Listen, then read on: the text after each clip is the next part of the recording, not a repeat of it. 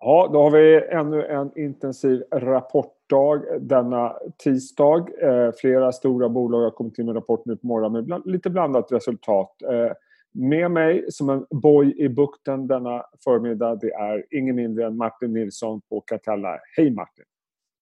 Hej! Du ser ut att njuta. Jo, det är bra. Det är, det är lite blåsigt här nere i Skåne. Hur är det hos eh, dig, var du nu är någonstans? Eh, befinner mig på Öland och som ni ser i bakgrunden kanske så är det strålande väder idag. Eh, och så är det varannandagsväder. Imorgon kommer det regna och så blir det bra på, på torsdag etc. Så, att, eh, ja, så rullar vi på. Sen rullar det på. Ja. Hör du, vi, vi, ska prata om några av dagens rapporter men jag tänkte börja med dig och fråga lite grann om din summering av rapportperioden. Vi har ändå tagit oss igenom det mesta. Min känsla är att det är en ganska svår rapportperiod. Det är låga förväntningar har det varit. Bolag som har slagit förväntningarna men jämfört med ett år sedan så är resultaten kanske inte så där lysande. Det är ganska mycket statliga stöd. Så jag tycker det är lite svårt att eh, reda ut hur egentligen kvaliteten är på Q2. Vad, vad säger du? Men det, är, det är svårt att säga. Antingen kan man säga att rapporten har varit eh, betydligt bättre eller så kan man säga att förväntningarna har varit väldigt lågt ställda. Eh, det är väl en kombination. Tittar man dock på de cykliska bolagen så tycker jag att generellt sett att de nordiska bolagen har efter omständigheterna levererat bra eh, rapporter, solida rapporter. Eh, och betydligt bättre än vad marknadens förväntningar är generellt sett. Eh, dock försiktiga utsikter för nästa. Vissa bolag vill inte ge guidance, vissa ger kanske försiktighet. Men, men det har ju successivt blivit bättre under kvartalet i och med att marknaden har öppnat upp. Eh, så att de ser väl försiktigt positivt på, på framtiden. Sen har vi problemområden och det hade vi egentligen innan coronaepidemin kom. Och det är framförallt fordonsrelaterat som har haft eh, kraftiga fall, vilket inte är så jättekonstigt och också legat i förväntningarna. Men det är där vi har sett eh, den kraftigaste nedgången. Samtidigt har vi haft en ganska kraftig kursutveckling när vi gick in i Q2. Inte för alla sektorer, inte för alla bolag givetvis. Men förväntningarna rent kursmässigt har ju varit ganska höga ändå. Kan man säga det? Ja, men det har, det har nog varit med att, att eh, eh förhoppningar om vaccin, eh, kanske en, en, eh, en topp på nya fall etc. Nu har vi sett en andra våg, framförallt i USA, när det gäller just eh, antal, antal smittade. Men, men det är väl den förhoppningen där, det som har kommit, att det egentligen ser, ser lite bättre ut, att man kanske kan eh, få, få bättre vinster nästa år, vilket också självklart ligger i förväntningarna. Eh, men aktiekurserna har kommit upp och många, många aktier ligger faktiskt över vad de låg innan eh, pandemin slog till. Eh, vi tar, några, tar och betar av några av dagens rapporter. Jag tänkte börja med en aktie som du och jag pratade om i juni som du tog fram som en sommaraktie tror jag, om jag minns rätt. Och det är Thule. Eh, aktien har väl gått ganska bra i år. Man kommer in med en rapport som ser ut att vara hygglig utifrån förväntan. Hur mm. skulle du sammanfatta rapporten? Nej, men det, är, det är en väldigt solid rapport. Det är väl ungefär 16 procent bättre än, än analytikernas förväntningar. Och marginalen eh, går ner från 24 procent där den var eh, för ett år sedan till 21 procent. Och det tycker jag ändå är ganska imponerande när försäljningen faller. Eh, går ner med, med 12 procent. Det man säger då är att april-maj var väldigt tufft och sen har det varit väldigt starkt juni. Eh, och man ser, till skillnad då, vi talade tidigare om bolagen som är kanske lite försiktiga eh, på framtiden, så är de relativt positiva på, på det tredje kvartalet.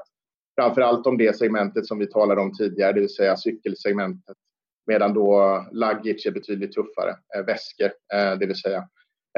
Och de säger då att mycket av det de tappar under april-maj kommer man nog kunna kompensera sig under, under Q3. Så det är framförallt positiva utsikter och en, och en solid rapport som är som sagt var bättre än marknadsförväntningar.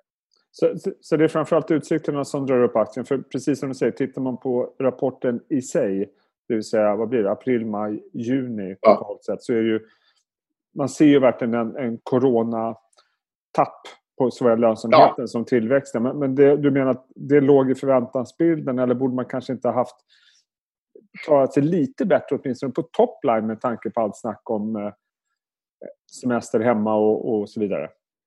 Jo, eh, men man får inte glömma bort att många marknader som de, de, har varit på har faktiskt varit stängda, eller där de finns om man säger så. Så att egentligen så är det inte så jättekonstigt. Men, men jag kan hålla med dig, försäljningen kanske borde varit lite, lite bättre. Men samtidigt så är 16% bättre än förväntningar tycker jag ändå är, ja. Eh, är solitt med positiva utsikter. Och just cykelrelaterat har vi pratat om tidigare. I vissa fall i vissa länder på grund av cykel, cykelindustrin har varit nedstängd så är det ju, jag skulle inte säga det är brist på cyklar, men det är, lagren är inte så jättestora. Eh, och de säljer då cykelrelaterade produkter eh, och det är en stark efterfrågan där också. Det ser man in i Q3. Eh, och sen har vi då två stora verkstadsbolag som kommer in idag. Det är Alfa Laval och SKF. Eh, Skumman på ytan ser ut ungefär som de följer det vi har sett bland tidigare verkstadsbolag, det vill säga kraftigt fallande efterfrågan. Ja, inte Alfa kanske. Men att man håller emot hyggligt bra på lönsamheten. Det ser i varje fall ut så. Om vi börjar med mm. SKF, här ser vi en ordentlig tapp i efterfrågan. Hur skulle du sammanfatta den rapporten? Nej, men det är som du säger, den organiska försäljningen tror jag var ner 25 procent eller någonting, så det är kraftigt, kraftigt fall. Eh, det som håller upp resultatet fint, vilket gör också att marginalen eh, slår förväntningar i industridelen som är stark. Eh, medan då det bil, automotive, bilrelaterade är betydligt tuffare. Eh, sen finns det en one-off i, i resultatet som, som ligger där som spökar till det lite. Aktien kommer ner men är fortsatt väldigt billig om man säger så i, i sektorn. Jag tror folk kanske lite irriterar sig på att de inte ger någon guidance för, eh, för framtiden. Eh, tittar man på, på rapportsäsongen, de bolag som inte har gjort det, har inte vågat säga någonting, eh, har fått lite mer försiktiga reaktioner på aktiekursen, vilket också är det ska vara så, eh, om man säger så. Och, och, eh, så det kan jag förstå. Det är väl inte bara guidance, det känns också som att de inte riktigt eh, vad man säga, visar upp någon... Många har ju pratat om att ja, i slutet av kvartalet har det sett bättre ut och den här första månaden i Q3 ser lite bättre ut. Det ser vi inte i SKF-rapporten, eller hur? Nej, eh, jag fick precis innan vi gick in där så pratade jag med, med en mäklare. Han, han refererade till att de hade sagt, eller de sa att framförallt lastbilsmarknaden i Kina var de lite oroade för. Eh, så att eh, de, de ser väl kanske fler moln på himlen än, än, eh, än vad de, de andra bolagen har refererat till. Eh, men som sagt var, tillbaka till det fordonsrelaterat i det här fallet också. Eh, tittar vi på Alfa så faller ju den organiska tillväxten väsentligt mindre. Jag tror det är 2-3 procent om jag såg rätt. Eh, och man har väl en hygglig lönsamhet under förutsättningarna. Eh, den aktien har väl, vad är det, den är väl ner några procent också i år. Hur, aktien är upp på rapporten. Det känns hyggligt motiverat tycker jag när jag bara tittar på siffrorna. Eller vad säger du? Ja, tittar man på det så är ju både försäljningen, eh, försäljningen marginal eh, betydligt bättre men också orders är betydligt starkare än vad, än vad förväntningarna var. Framförallt drivet av eh, eh, en starkare energidivision. Eh, men också den marina delen håller upp bättre eh, än vad folk har förväntat sig. Eh, och här eh, så, så ser man, när man ser positivt på, på framtiden, även om man säger då att kanske efterfrågan kommer vara lägre under Q3, men det är inte så jättekonstigt för det brukar den vara säsongsjusterat. Men, men Alfa har presterat väldigt bra i den här rapport, rapporten. Får man säga. Och jag tycker när man tittar på Alfa, och även om vi försöker summera storverkstad, jag tror ABB är väl kvar som kommer i morgon mm. om inte jag är helt fel ute. Så den organiska tillväxten på omsättning och orderingång är ner ungefär 14-15 procent i snitt om jag har räknat rätt. Vi har en book to bill som ligger någonstans på 0,93 för exakt tror jag. Mm. Uh, Alfa klarar sig klart bättre på åtminstone toppline. Men om man försöker summera verkstad eh, som helhet så är det ändå så att vi har en kraftigt försämrad efterfrågebild. Ligger hoppet nu till att vi måste se en, en vändning eller förbättring i Q3? Eller tycker du att marknaden kommer att ha tålamod ytterligare ett eller två kvartal? Ja, det tror jag. Jag tror man ha, kommer ha det. För säsongsmässigt så är ju inte det, det tredje kvartalet kanske en höjdare generellt sett för, för tillverkningsindustrin eh, med semestrar etc. Så det tror jag absolut man kommer se. Jag tror man ser betydligt längre än så. Däremot så måste vi se en, en eh, förbättring inom vissa segment eh, närmsta eh, halvåret eller, eller året för att kunna motivera vissa kurser. Vi måste se en förbättring inom fordonsindustrin etc. Eh, men också andra sektorer. Så att visst ligger det mycket i förväntningarna. Men man får inte glömma bort också att till viss del, tittar man på resultatet generellt sett så är de ju boostade också av permitterings, alltså att bolagen har fått. Eh, och det är också värt, värt att notera. Och vissa bolag väljer att rapportera det, vissa väljer att inte rapportera det. men eh, tittar vi framgent så, så självklart så måste vi se en ganska kraftig förbättring för att kunna motivera eh, dagens aktiekurs.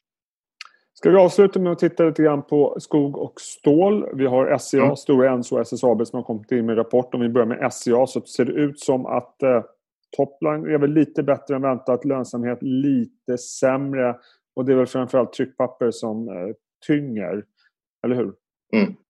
Ja, det, det, är egentligen papperssidan i båda bolagen. Stora Ensos rapport är betydligt bättre än vad, vad SCA ser. Eh, och eh, positiv avvikelse medan SCA är inline.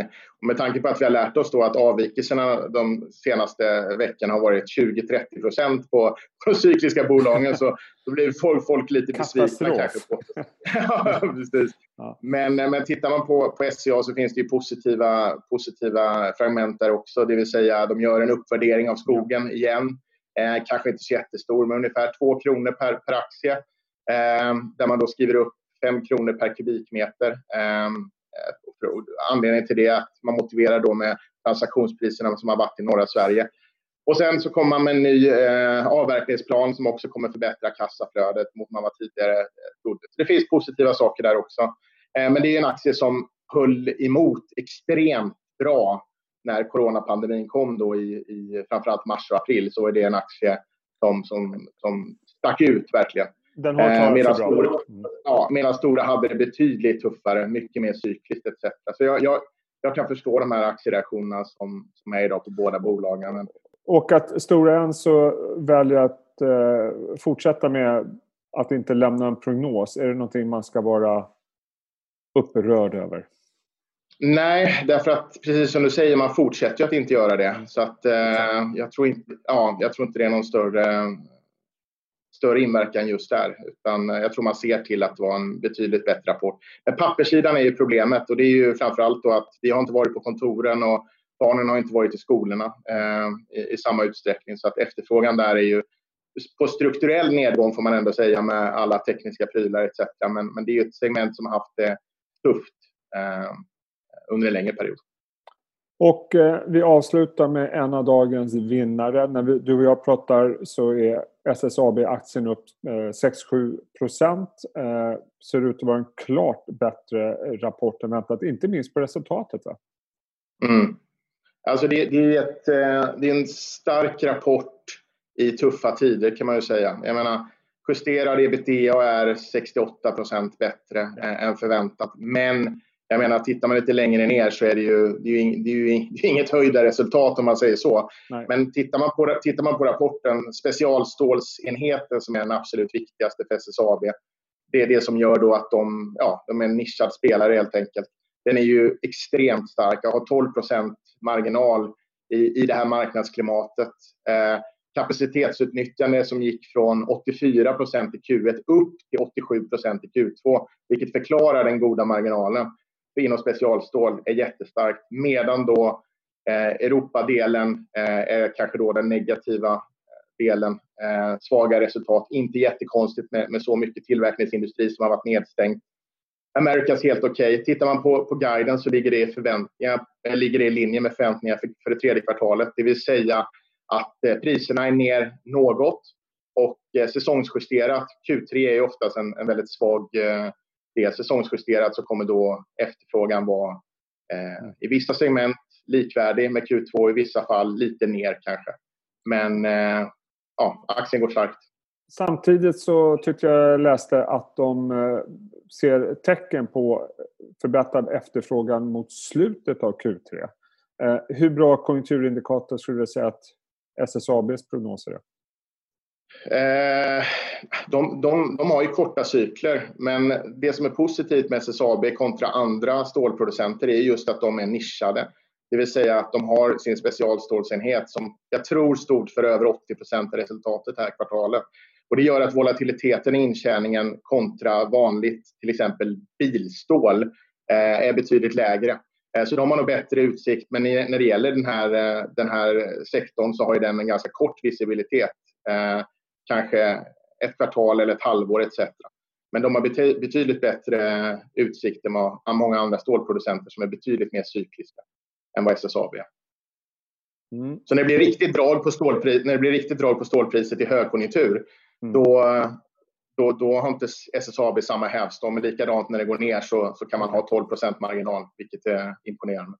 Ja, verkligen. Eh, det får avsluta dagens rapportskörd, Martin. Tusen tack för att du tog dig tid från eh, din välförtjänta semester. Tack så jättemycket. Kul att ses igen. Ja, sköt om det så ses vi när eh, sommaren lider mot sitt slut.